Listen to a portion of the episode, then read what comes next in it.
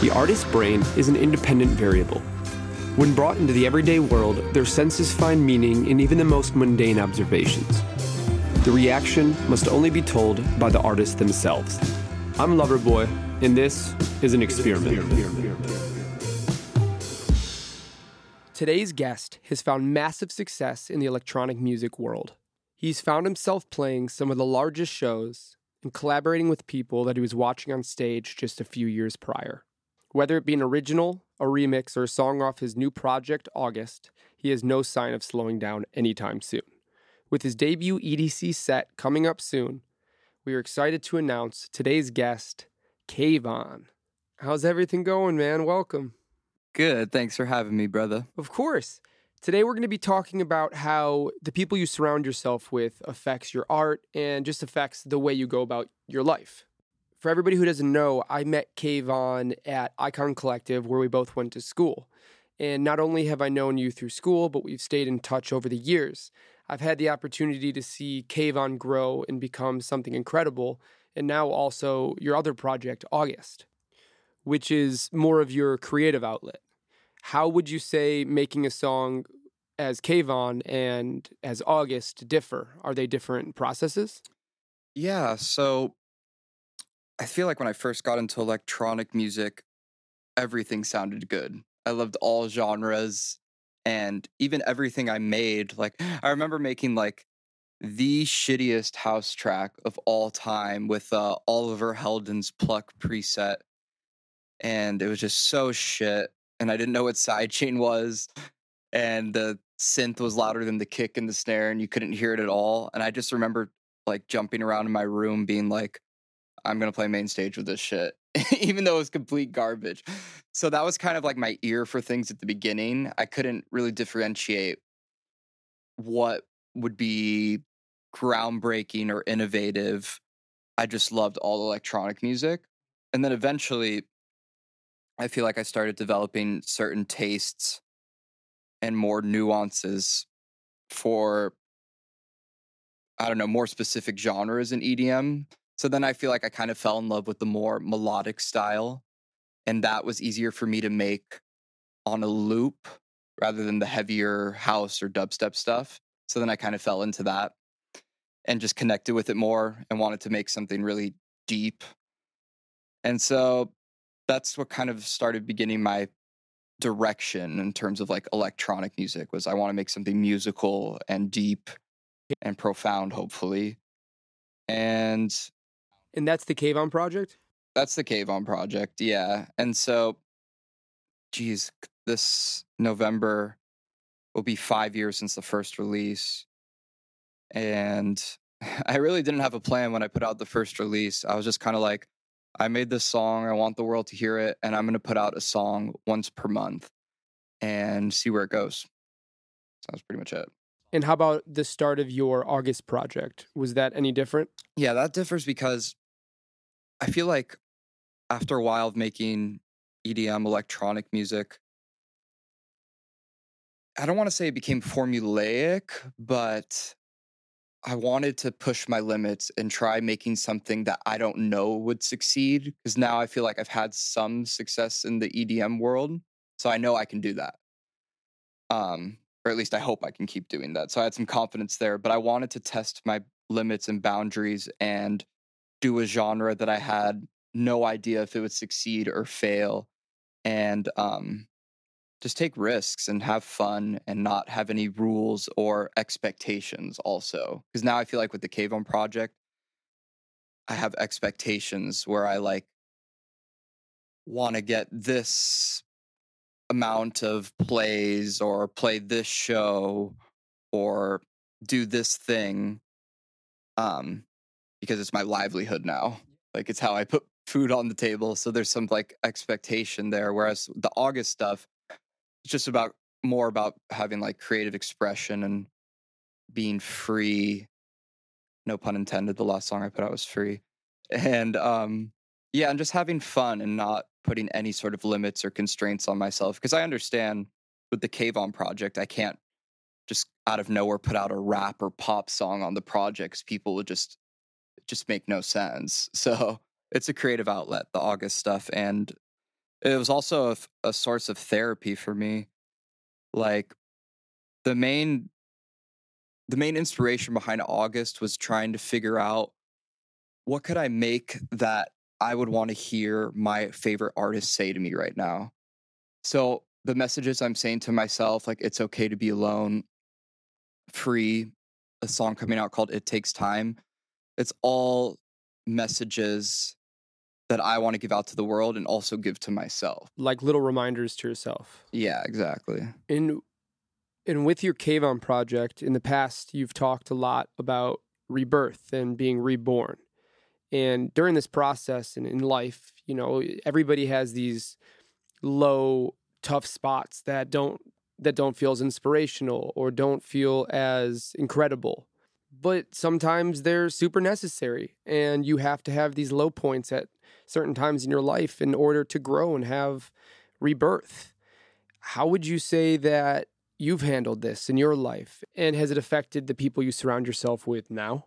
Yeah, well, I think I took that to a bit of an extreme. That saying "you are who you hang around with," because now I don't hang out with anyone. I'm just kidding, but I I really did sort of become an introvert.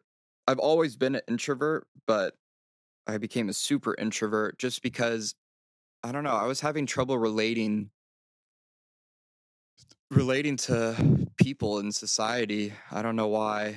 Like I don't know, just like being a producer, there's not a lot of us. And I don't know. I just I just felt like being alone because I didn't feel like I could relate to anyone. And when I tried hanging out with people, it they were typically smoking or drinking, which I've been trying to quit doing the past year. And it's not that I don't mind that stuff, but that was literally my only motivation for leaving the house for like 6 or 7 years was like I'm going to go hang out with this person to smoke or drink like I wouldn't just want to hang out with the person. Like I'd have to have that involved. So once I quit doing that stuff, I became super introverted.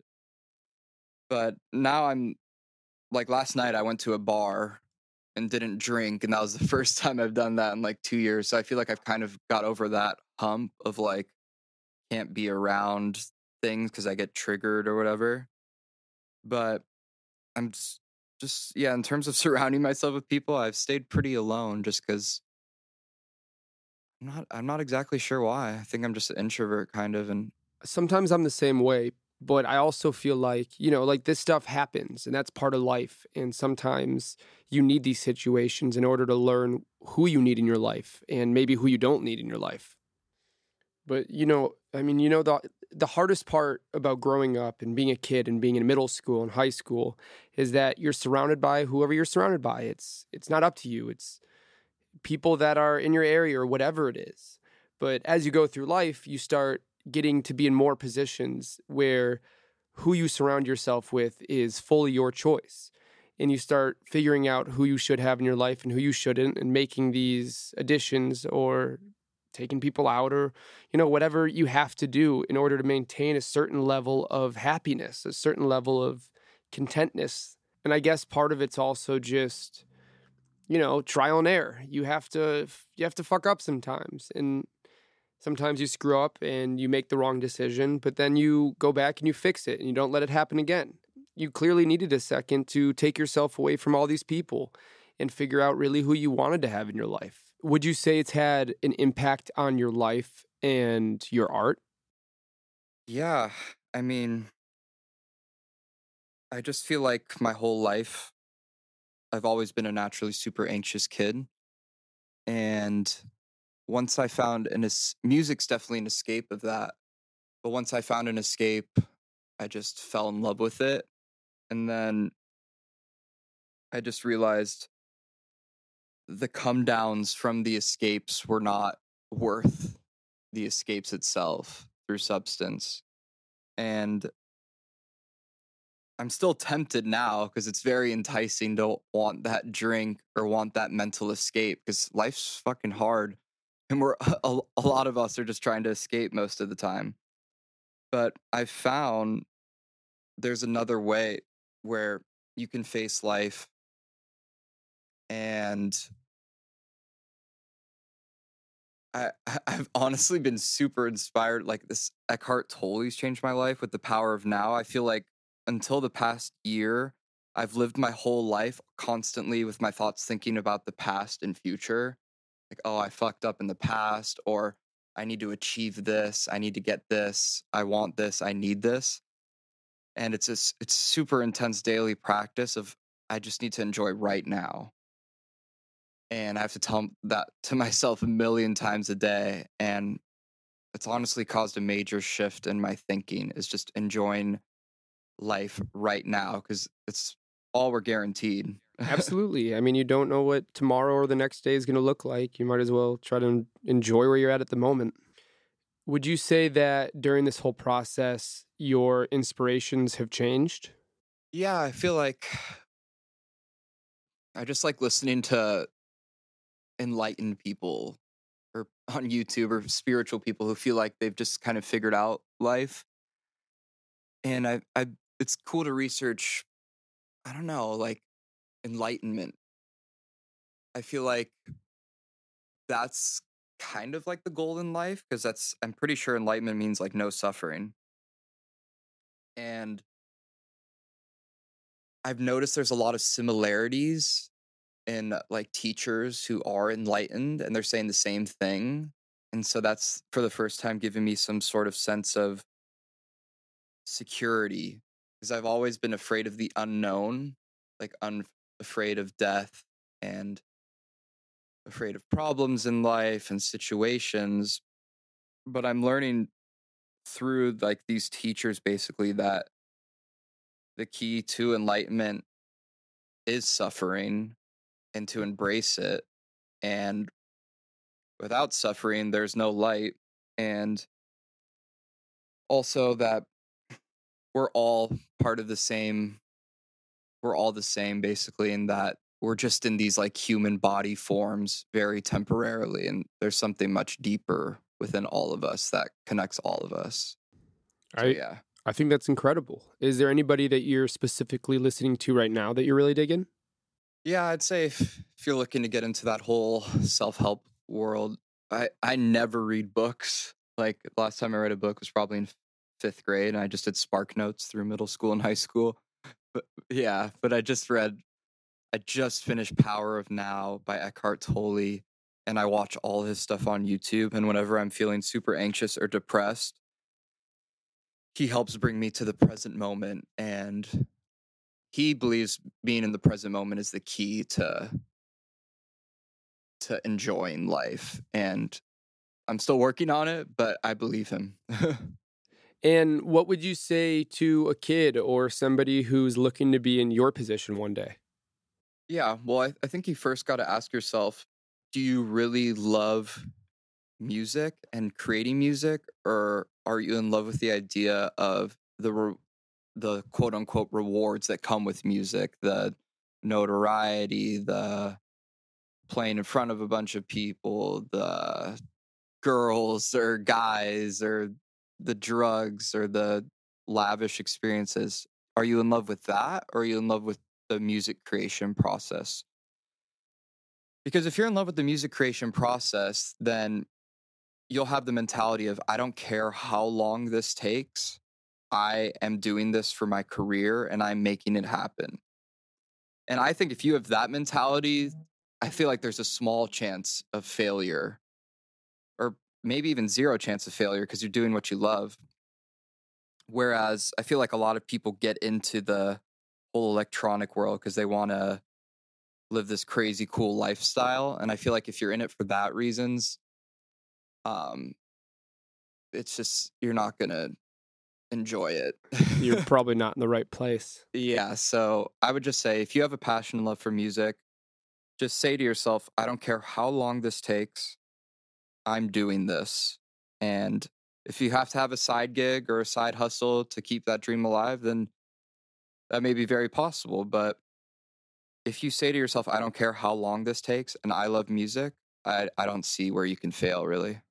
Well, man, I absolutely love everything you're doing. I love your Kaivon project. I love your August project. And I know, like a lot of other people, I'm super excited to see all the new things that you create. Thank you so much for being on this podcast, Kaivon. And to everybody listening, I'm Kaivon, also known as August, and this is an experiment.